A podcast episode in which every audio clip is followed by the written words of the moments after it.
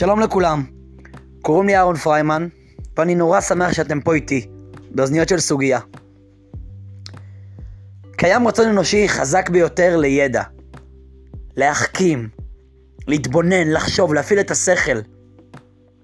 כיום, הרצון הזה מקבל ביטויים רבים כל כך, ובעוצמות אדירות. אנחנו רואים שאנשים מאזינים לפודקאסטים, צופים בסרטי, בסרטי דוקו, קוראים ספרים, בכמות בלתי נתפסת. אנחנו רואים שזה לא מוגבל בתחומים. ובנושאים בהם אנשים צורכים את הידע. על טכנולוגיה, על מדע, על בריאות, על כלכלה, על מדעי הנפש, על היסטוריה, מה לא. בפודקאסט הזה ננסה לעסוק באחד מאוצרות הידע הנדירים שיש. באחד מחומרי המחשבה העמוקים שקיימים. אנחנו נעסוק בתלמוד היהודי. העם היהודי ידוע בתור עם הספר. יש אומות שלמות שמגדירות את העם היהודי כעם הנבחר רק בזכות התלמוד שלו, בזכות החוכמה של התורה היהודית. מעבר לכך שהתורה היהודית נחשבת אצל העם היהודי כמשהו שהתקבל מהידיים של הבורא עולם, של אלוקים ישר לעם ישראל, ומשהו שמחבר בין עם ישראל לבורא עולם, התורה עצמה חכמה, עמוקה, מרתקת. פשוט כיף ללמוד אותה. כיף ל- ל- לשמוע מה יש לה לומר. בפודקאסט הזה ננסה להביא סוגיות, חלקים מהתלמוד היהודי, לדבר עליהם בצורה ברורה, פשוטה, להסביר פרט פרט, שלב שלב, מהלך מהלך. בפודקאסט הזה אנחנו מדברים על התלמוד היהודי. אנחנו לא באים להצדיק, לשכנע. אנחנו, מסב... אנחנו בסך הכל לומדים את המהלכים של הסוגיות. הפודקאסט הזה, בפרק הזה, הראשון, אנחנו נעסוק בסוגיה שנקראת מתי ישראל במכת חושך. הסוגיה הזאת תתחלק לשתי חלקים. הפרק הזה הוא החלק הראשון. ואם חשבתם שבשואה, לא עלינו, נהרגו הכי הרבה יהודים, אז הוא יהיה מעניין לגלות שאולי במצרים מתו הרבה יותר יהודים, רק במכת חושך, ואיך בדיוק המצרים לא שמו לב לזה. הולך להיות מעניין. אז אני מאוד מקווה שתהנו, ואשמח לתגובות והערות בכתובת המייל המצרפת. אוזניות של סוגיה, פרק ראשון, מכת חושך. מתחילים.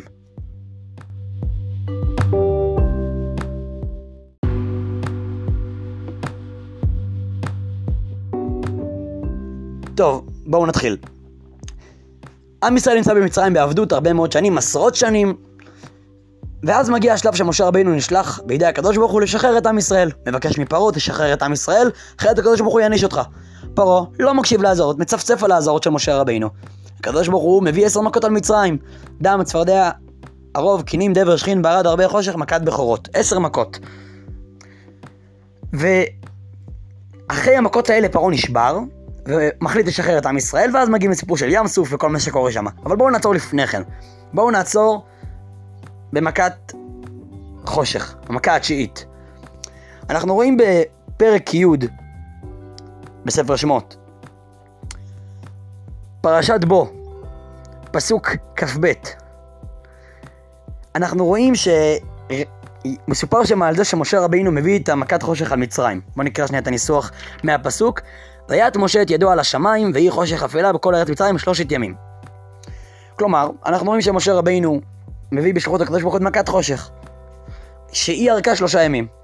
מה המשמעות של מכת חושך? המכת חושך זה אומר שהמצרים יש להם חושך מוחלט בתוך החיים שלהם, בתוך המגורים שלהם, גם באמצע היום שיש שמש, גם באמצע הלילה כמובן, הם לא רואים כלום, ויותר מכך, הם גם היו משותקים. דהיינו, מי שעמד ומכת חושך התחילה, לא יכל לזוז מהתנוחה של עמידה. מי שישב לא יכל לקום מהתנוחה של הישיבה. מכת חושך לא רק שיתקע להם את העיניים, גם שיתקע להם את היכולת לזוז. אוקיי, אבל עכשיו אנחנו קצת מעמיקים. רש"י, המפרש של התורה, לוקח אותנו רגע לדיון למה בעצם מכת חושך קרתה, מה היא הביאה. אומר, אני מצטט רגע את רש"י, ולמה הביא עליהם חושך? אז עכשיו רש"י מביא שתי סיבות. סיבה ראשונה, שהיו בישראל באותו דור רשעים, ולא היו רוצים לצאת, ומתו בשלושת ימי אפלה, כדי שלא יראו מצרים הפלתם ויאמרו אף הם לא קין כמונו. כלומר, רש"י מסביר, בעם ישראל היה רשעים, כאלה שלא מגיע להם להיגאל. הם לא האמינו בגאולה, הם לא האמינו למשה רבינו, והם מכך בעצם הם, הם, גרם, הם גרמו שהדין שלהם יהיה שהם צריכים למות ולהישאר במצרים. כשעם ישראל יצא ממצרים בניסים גדולים, הם יישארו שמה. אז צריך להרוג אותם. אבל מצד שני, נכון צריך להרוג את היהודים הרשעים האלה שלא רואים, לא רואים לגאולה. אבל, וזה אבל גדול, אתה מביא על המצרים עשר מכות. ואתה מפחיד אותם וככה גורם להם להתחיל להבין שמי שמתעסק עם אלוקי ישראל, ומי שלא משחרר את עם ישראל, ומי שפוגע בעם ישראל, דינו רב אמר, ופתאום המצרים אחרי שהם מפוחדים וכבר עברו שמונה מכות והם ראו מה קורה למי שפוגע ביהודים, פתאום הם רואים שאצל עם ישראל מתו, עוד מעט נבין כמה מתו, אבל אם הקדוש ברוך הוא היה הורג את הרשעים של עם ישראל מול העיניים של המצרים, הם היו אומרים, אה, אז לא רק אנחנו נפגעים ממכת דם, צפרדע, גם היהודים נפגעים בצורה כלשהי ומתים להם כל כך הרבה אנשים. אז אין לנו בעיה משלנו, כלומר, בסדר, כמו שאנחנו ננשים, גם הם ננשים.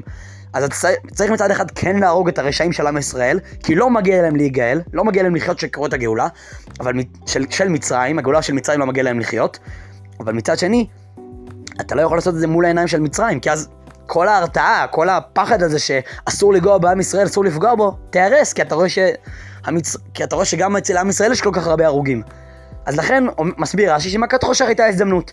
כשיש חושך מוחלט, המצרי לא רואה שום דבר, לא קולט שום דבר, לא יכול לזוז, הוא משותק. בזמן הזה, כשגם אם יהיו הלוויות, לא עלינו, של הרבה יהודים, אז המצרים ישימו לב, כלומר, ימותו לעם ישראל הרשעים שצריכים למות, אבל עם זאת שימותו הרשעים, זה לא יגרע בהרתעה שיש למצרים מלפגוע בעם ישראל. למה? כי הם לא רואים את זה. אין להם מושג שמתים כל כך הרבה יהודים. אז זו הסיבה הראשונה למכת חושך. למה? כדי שיוכלו לקבור את הרשעים של עם ישראל בלי שהמצרים יראו את זה. טוב, אנחנו ממשיכים לסיבה הבאה. ועוד, מסביר רש"י, שחיפשו ישראל וראו את כליהם. כשיצאו והיו שואלים מהן, והיו אומרים אין בידינו כלום, אומר לו אני הרגעתי בביתך במקום פלוני הוא. כלומר, עם ישראל צריך לצאת במצרים עם רכוש. זה מה שהקדוש ברוך הוא מבקש. שעם ישראל ייקח איתו כלי זהב וכלי כסף ותכשיטים ובגדים, ו- ו- אבל לעם ישראל הוא עם עני. לעם ישראל אין את הכלים האלה מצד עצמו.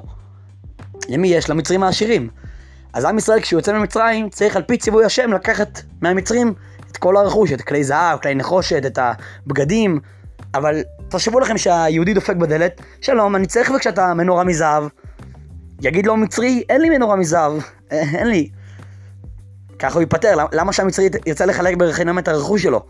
מסביר רש"י שמכת חושך, היהודים שלא היו משותקים, נכנסו לתוך הבתים של המצרים, הסתובבו בבית, הסתכלו מתחת לרהיטים, מתחת לבלטות, מצאו את כל ההוצאות, את המנורת זהב, את הקערת כסף, ואז המצרי שמשותק ונתון בחושך לא רואה אותם, הוא לא יודע שזה קורה.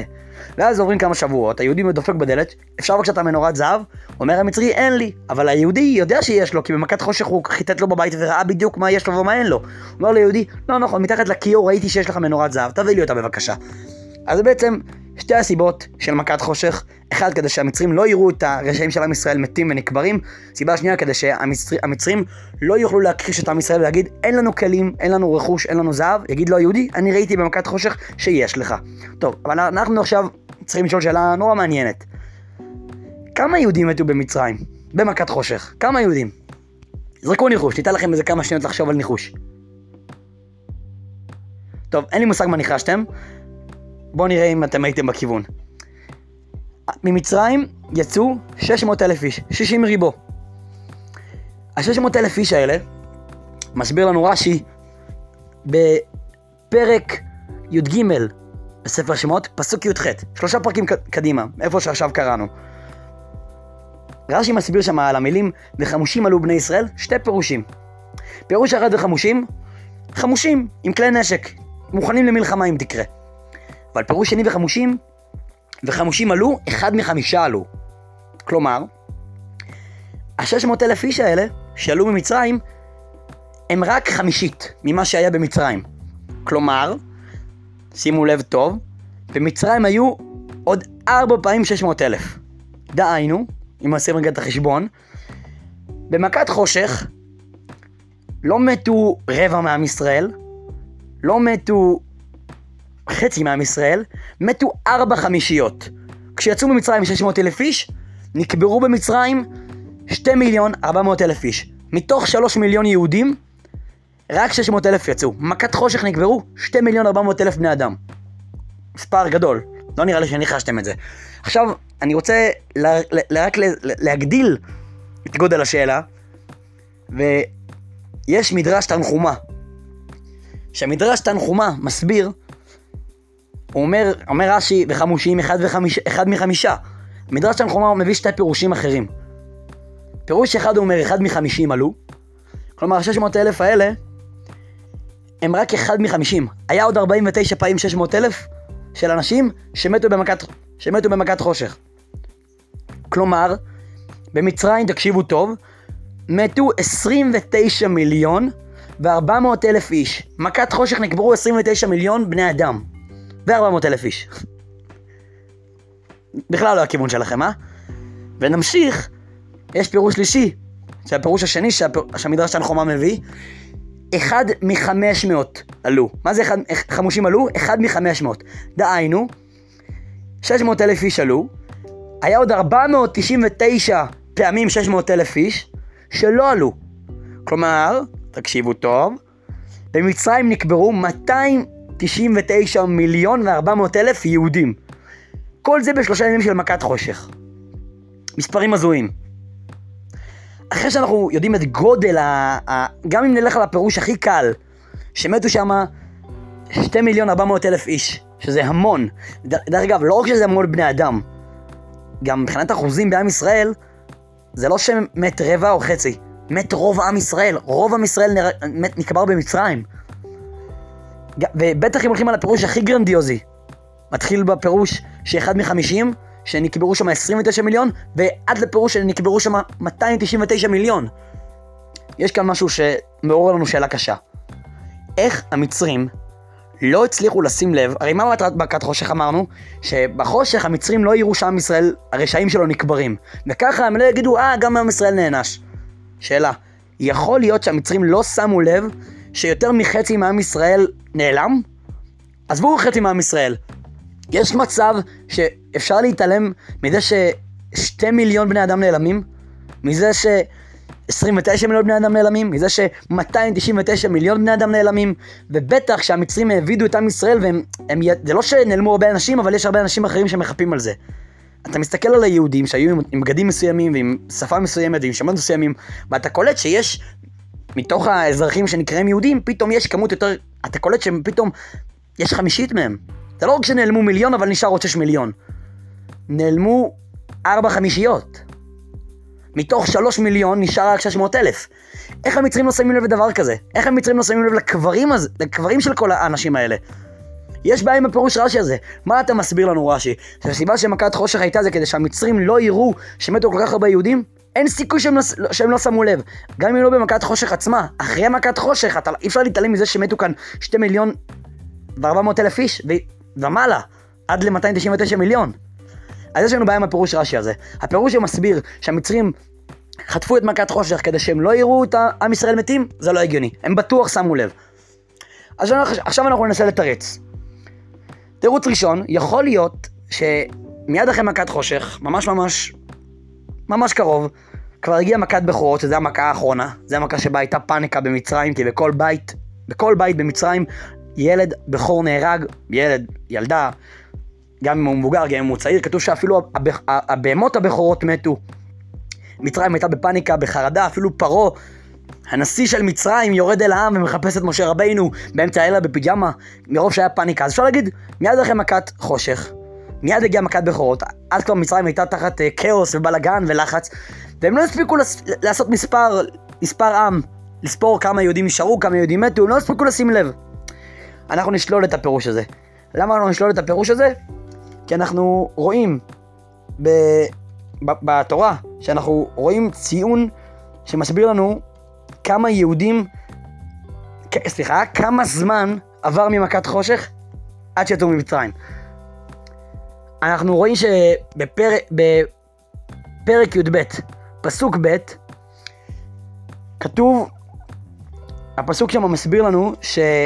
משה רבינו מקבל פנייה מהקדוש ברוך הוא לגבי קורבן פסח, אבל הלשון היא מאוד מעניינת, הלשון שמה היא כזאתי.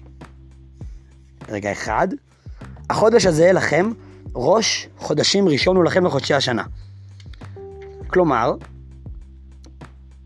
הראה לו לבנה בחידושה ואמר לו כשהערך מתחדש יהיה לך לראש חודש, ואין מקרה תמיד פשוטו. כלומר, על, ראש חודש ניסן אמר לו זה יהיה ראש, זה יהיה ראש לסדר מניין החודשים. כלומר, בעצם, הקדוש ברוך הוא מראה למשה רבנו את הלבנה, הוא אומר, הוא אומר לו שבעצם החודש הזה לכם, הוא אומר, אתה רואה את הלבנה הזאת? היום ראש חודש. עוד 14 יום, כלומר, אנחנו יודעים, אחרי שהפסוק כרגע הוכיח לנו שבראש חודש הקדוש ברוך הוא פונה למשה רבינו ואומר לו, אתה רואה היום ראש חודש? תדע לך שראש חודש זה, זה היום הראשון בחודש של ניסן. אנחנו יודעים שא' בניסן זה היום הראשון של חודש ניסן, והקורבנות של פסח, ליל הסדר זה בי"ד בניסן. כלומר, יש פער של 14 יום. אז הרגע ראינו שכתוב בפסוק, חודש הזה לכם, שמה אומר לו הקדוש ברוך הוא למשה רבינו, אתה רואה את הירח? היום ראש חודש. היום זה, היום, היום זה החודש הראשון. אחרי שאנחנו רואים את זה,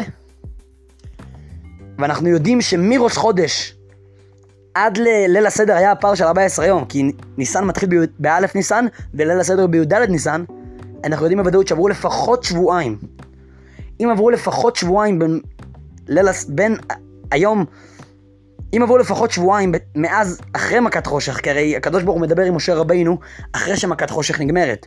אחרי שמכת חושך נגמרת, ואחרי שמשה רבינו כבר הולך לפרעה ומזהיר אותו, תשחרר את עם ישראל, אחרת תקבל עוד מכה עשירית, והוא לא משתכנע, אז הקדוש ברוך הוא מנהל את השיח הזה עם משה רבינו, היום ראש חודש, היום הזה הוא קדוש, ורק 14 יום מהפסוק האחרון שהרגע קראתי, רק אז קורה מכת בכורות. כלומר, מי שאומר שלמצרים לא היה זמן לשים לב שלעם ישראל מתו כל כך הרבה אנשים, אין סיכוי. היה לפחות 14 יום. מראש חודש ועד ליל הסדר היה לפחות שבועיים. אין איך להגיד שהם לא שמו לב. היה להם מספיק זמן, שבועיים, ויש דעות שאומרות שגם בין כל מכה למכה היה חודש. אז בכלל היה להם חודש לשים לב, אין סיכוי להגיד שלמצרים להם מספיק זמן לשים לב. הם בטוח, מבחינת זמן, הם בטוח, הם בטוח שמו לב. אז נשאר לנו עם השאלה, איך יכול להיות שהמצרים לא שמו לב זה שמתו לעם ישראל יהודים לפי ההסבר של רש"י על מכת חושך, הם כן שמו לב. אז אנחנו ממשיכים עם ניסיון תירוץ אחר, אנחנו אומרים שלעם ישראל היה טריטוריה משלו, ארץ גושן. המצרים היו בטריטוריה שלהם, והיהודים היו בטריטוריה שלהם. אז המצרים, מכיוון שהיה להם טריטוריות שונות, אז המצרים אף על פי שהיה להם מספיק זמן, והמספר של ההרוגים אצל עם ישראל היה כל כך גדול, שאין סיכוי שמצד הזמן והכמות ההרוגים הם לא שמים לב, מצד המקום, בגלל שהמצרים נמצאים בארץ מצרים, הם לא רואים מה קורה בארץ גושן, אז ככה הם לא שמו לב. גם את זה אנחנו דוחים. אנחנו רואים על פסוק, על, על פרק י"ב, פסוק ו', אנחנו רואים ששם מוסבר, אנחנו עוד דקה נקרא את הפסוק מהמקרא, והיה לכם למשמרת עד 14 יום לחודש ששחטו אותו כל קהל לדת ישראל בין הארבעים. על מה אנחנו מדברים פה? על זה. נחזור כמה פסוקים אחורה. ונקרא. אנחנו בפסוק ג' בפרק י"ב. דברו על כל עדת ישראל אמור בעשור לחודש הזה ויקחו להם איש שא לבית אבות, שא לבית. מה אמרנו כאן? צריך לקחת שא. צריך לקחת שא, גדי, לכל אחד לכל משפחה. מה עושים איתו? שומרים אותו עד 14, עד יום 14, עד יום י"ד בחודש, ואז מקריבים אותו, מכינים אותו ובליל הסדר אוכלים אותו. עכשיו, למה זה מעניין השא הזה? ולמה זה מעניין מתי עם ישראל לקח אותו? עם ישראל לקח אותו ארבע ימים לפני ליל הסדר. ארבע ימים לפני. והוא קשר אותו ליד המיטה, כל בית המיטה שקשרו אליי את השא, את הגדי הזה, וכולם ידעו שעוד ארבע ימים שוחטים אותו. למה זה מעניין? אז ככה, העבודה הזרה של מצרים הייתה שא, הייתה גדי, הם השתחרבו לגדי. ומכיוון שעם ישראל היה בדרגה רוחנית מאוד נמוכה, ובעצם צריך זכויות, צריך איזשהו מצווה, כדי שיהיה להם זכויות לצאת ממצרים, אנחנו רואים שבעצם הקדוש ברוך הוא מצווה למשה רבינו, קח את העבודה הזרה של מצרים, תגיד לעם ישראל שישחטו אותה. שעם ישראל חי בתוך תרבות מצרית שמהללת את הגדי, שהופכת אותו לאליל, אין בעיה, את זה אני רוצה שתשחטו לי, לאלוקי ישראל. ועם ישראל ככה, בזכות זה שהוא יעשה את זה, הוא בעצם יקבל זכויות. עם ישראל, בלב אומה מצרית שמקדשת את הגדי, מקדשת את השא, מקריב אותו לעולה לקדוש ברוך הוא, מצפצף על המצרים. לכן ניקחו את זה גם ארבע ימים לפני. למה יקרו את זה ארבע ימים לפני? כדי שהמצרים יראו שליהודים יש שא, ויגידו להם איך אתם עושים, מה אתם עושים לעבודה זרה שלנו, אוי ואבוי לכם, אנחנו נהרוג אתכם אם אתם תיגעו לנו בעבודה זרה. כדי שעם ישראל יוכל להיות באמת במבחן. המצרים יפחידו אותו, כי המצרים יהיה להם מספיק... אם, אם היהודי ייקח באותו בוקר של ההקרבה, ביום, י"ד בבוק, ביום י"ג בבוקר או י"ד בבוקר, ייקחו את הקורבן ויקריבו אותו כמה שעות אחרי, אז המצרי לא בטוח יספיק לשים לב שיש ליהודי קורבן, שזה עבודה זרה שלו. ואז ליהודי לא יהיה מבחן. כי היהודי לקח מהר בבוקר, שחט את זה בצהריים, זה כבר מבושל, המצרי לא יודע שקראו את העבודה זרה שלו. דווקא כשלוקחים את העבודה זרה של מצרים, דווקא זה, גדי, לא שום דבר אחר, ולוקחים אותו ארבע ימים לפני, כלומר יש מספיק זמן למצרי לעבור ליד הבית של היהודי, לראות, היי, למה יש לך שא בחצר, מה אתה עושה איתו? ואז היהודי יגיד, אני הולך להקריב אותו להשם. ארבע ימים זה מספיק זמן כדי שהדבר הזה יקרה, ואז היהודי באמת יקריב אותו, זה באמת יהיה מצווה, זה באמת יהיה מיוחד. היהודי יקריב משהו שכל השכנים המצרים שלו שמו לב ויודעים שזה, שהוא הולך לעשות משהו נגד האמונה שלהם. היהודי הזה שהוא יקריב אותו, הוא ידע שהוא מקריב אותו אחרי שכולם בארבע ימים האחרונים שמו לב שהוא הולך להקריב את העבודה הזרה שלהם. אז בעצם מה, מה, מה, מהעניין הזה, שעם ישראל לוקח דווקא גדי, שזה עבודה זרה של מצרים, ודווקא ארבע, ארבע ימים לפני, כדי שעם ישראל יוכל באמת לעבור איזשהו מבחן, שהמצרים בארבע ימים האלה יראו את הגדי, ויגידו להם שאל תעשו את זה, זו עבודה זרה שלנו. מזה אנחנו מבינים שהמצרים כן היו בתוך ארץ גושן. המצרים כן שמו לב, אם המצרי יכול להיות בתוך ארץ גושן ולראות שהיהודי קושר ליד המיטה שלו את הגדי, את העבודה הזרה שלו, אז הוא גם יכול לראות שפתאום הרבה בתים ריקים, פתאום הרבה אנשים נעלמו מהרחובות. אם כבר דיברנו על זה ש... להרגיז את המצרים, כדי שיהיה מבחן לעם ישראל, אנחנו גם רואים שאת הדם, את הדם של הקורבן פסח, אחרי ששחטו את הגדי, מרחו על המשקוף של הבתים. גם כן, כדי להגיד למצרים, הנה זה, שחטנו לכם את העבודה זרה. בלי קשר שהמריחת דם על המשקוף הייתה גם סימן רוחני שהקדוש ברוך הוא אמר שכל בית יהודי יעשה את זה, וככה הבתים היהודיים יימנעו ומכת בכורות, שהרגע את כל הבכורות לא תפגע בבתים היהודים. אבל אנחנו רואים בסופו של דבר שהמצרים היו בתוך אורץ גושן, אחרת המצרים לא היו שמים לב שיהודים מקריבים להם את העבודה הזרה שלהם. ואם המצרים לא נמצאים בארץ גושן, אז למה משה רבינו אומר תיקחו את זה ארבע ימים לפני, כדי שהמצרים יראו ויתרכזו ואז יהיה לכם מבחן? הרי המצרים גם ככה לא בארץ גושן. אז אם כבר צריך לעשות משהו אחר, צריך לקחת את הגדיים, את השא, לקחת אותו לתוך מצרים, היהודי הסתובב איתו, למשל את ענק אני מקריב אותו. למה צריך לקחת לבית של היהודי ארבע ימים לפני? מכאן אנחנו מבינים שבאמת המצרים כן היו בארץ גושן אחרי מכת חושך, הם כן ראו את הבתים של היהודים וככה הם גם שמו לב לגדיים, ואם ככה, בוודאי ובוודאי שמצד המקום הפיזי של המצרים, שהם היו בתוך ארץ גושן והסתובבו שם, הם יכלו לראות שחסרים הרבה מאוד יהודים. אז אנחנו בעצם נביא את. את התירוץ האחרון שבעצם עונה על השאלה הזאתי. איך יכול להיות שרש"י מסביר שמטרת מכת חושך היא שהמצרים לא ישימו לב לזה שמתו יהודים, הרי בוודאי שמספרים כאלה של 2 מיליון ו-29 מיליון ו-299 מיליון, בוודאי שהם שמו לב. אז אנחנו מביאים, אנחנו מביאים תירוץ שהוא קצת אה, לא יעבור בגרון חלק לכולם, אבל זה, זה התירוץ. התירוץ הוא שיש פער גדול בין איך אני רואה דבר בו זמנית, בלייב, לבין איך אני שומע אותו שבועיים אחרי שהוא קרה. כמו לראות משחק כדורגל, אבל שבועיים אחרי שהוא קרה.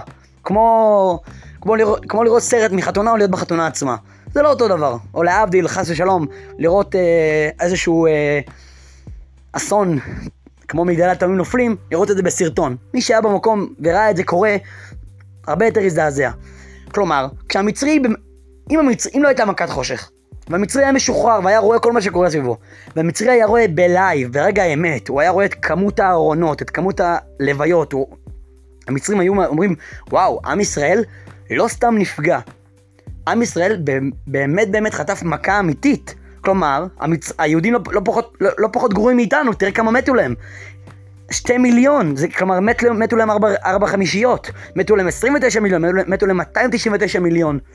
אז לכן הקדוש ברוך הוא אומר, שאף על פי שעם ישראל ידע, עם, סליחה, אף על פי שהמצרים ידעו שמתו לעם ישראל אנשים, אין, אין איך להסתיר את זה, המצרים בטוח ישימו לב, מצד הכמות, מצד זה שיש הרבה זמן, מצד זה שהמצרים נמצאים בתוך ארץ גושן, המצרים יגידו שהי, היה כאן כמה אנשים שמתו במכת חושך, אבל הם לא הבינו עד כמה זה עוצמתי. הם לא, הם, אף אחד לא יספר להם כמה בדיוק מתו. הם יכולים בטעות לחשוב שמתו כמה אלפים, או כמה מאות אלפים, אין להם מושג שמתו מיליונים, אין להם מושג כמה מפחיד זה היה. אנחנו גם, אפשר למצוא לזה חיזוק בתוך הלשון של רש"י, אנחנו רואים שרש"י אמר שלא יראו אנחנו רואים שרש"י השתמש בלשון שלא הירו במפלת ישראל. נמצא את זה רגע בתוך המילים של רש"י. נמצא את זה רגע, כדי שלא יראו מצרים בפלטם ויאמרו. אנחנו יכולים להתאפס על המילה שרש"י אמר שלא יראו, רש"י אמר את המילה שלא יראו, הוא לא אמר שלא ידעו. ומה אנחנו כאן מבינים? שאין מטרה שהמצרים לא ידעו על ה... זה שעם ישראל נהרגים לו הרבה יהודים. יש מטרה שהם לא יראו את זה בלייב, שלא יזדעזעו את העוצמה האמיתית של הדבר. לדעת שזה קרה, שידעו שזה קרה. וככה הקושייה לפסוק, הקושייה לפירוש הזה של רש"י, פחות או יותר ענינו עליה איכשהו. רש"י לא התכוון להגיד שמכת חושך באה להכחיש בכלל שעם ישראל לא מת אף אחד, שהמצרים יחשבו שלא מת שום יהודי, לא. מכת חושך לא תצליח להסתיר את זה לגמרי. המצרים כן ידעו שמתו יהודים, אבל הם לא ידעו כמה, הם לא ירגישו את העוצמה של זה. טוב, אנחנו ממשיכים, ואנחנו רואים שיש שתי פירושים ברש"י. עכשיו, יש כלל, כללי רש"י, יש כמה כללים לרש"י. אחד הכללים הוא שרש"י לא מביא סתם שתי פירושים. אם רש"י מביא שתי פירושים, משמע שבכל פירוש יש בעיה. אחרת, אם, אם הפירוש הראשון שהבאנו הוא טוב, למה צריך את הפירוש השני? משמע שבפירוש הראשון יש בעיה, ובגלל שיש בו בעיה צריך להוסיף עליו עוד פירוש. אחרי שאנחנו אומרים את הדבר הזה, שבכל פירוש בעייתי צריך לו פירוש נוסף, אנחנו מבינים למה רש"י הביא, בנוסף לפירוש שבמכת חושך מתו, מת, מת, מתו יהודים, ודווקא במכת חושך כדי שהמצרים לא יראו, אנחנו מבינים למה רש"י הביא את הפירוש הנוסף, שבמכת חושך היהודים יכלו להסתובב בבתים ולראות את האוצרות. בגלל שבפירוש הראשון יש קושי, כי הפירוש משמיע לנו שהמצרים לא ידעו בכלל על המות, על המוות של עם ישראל. ואז אנחנו רואים שלא בדיוק, הם כן ידעו. אז הפסו, הפירוש הזה קצת נהיה קשה. לכן מובן שרש"י הביא את הפירוש השני. ש... לא, לא, לא. מכת החושך לא הייתה רק שלא ידעו על המוות של עם ישראל. כי המצרים כן ידעו איכשהו. אלא מה, זה היה גם וגם. זה היה גם שלא ידעו על המוות של עם ישראל, יאבדו את העוצמה שלו, אבל לא רק, אם הם פירוש הזה קשה, זה היה גם בשביל מטרה אחרת. מה הייתה המטרה? המטרה הייתה כדי שעם ישראל לא, לא יצטרך ביציאת מצרים להיתקע בלי כלים ובלי רכוש, כי המצרים יגידו להם, אין לנו. היהודי יגיד למצרי, אני ראיתי שיש לך מתחת לשידה, אני ראיתי שיש לך מתחת לכיור. לכן צריך את שתי הפירושים. ואנחנו מבינים למה רש"י הביא את הפירוש הנוסף. אנחנו עוצרים פה, ואת החלק השני אפשר למצוא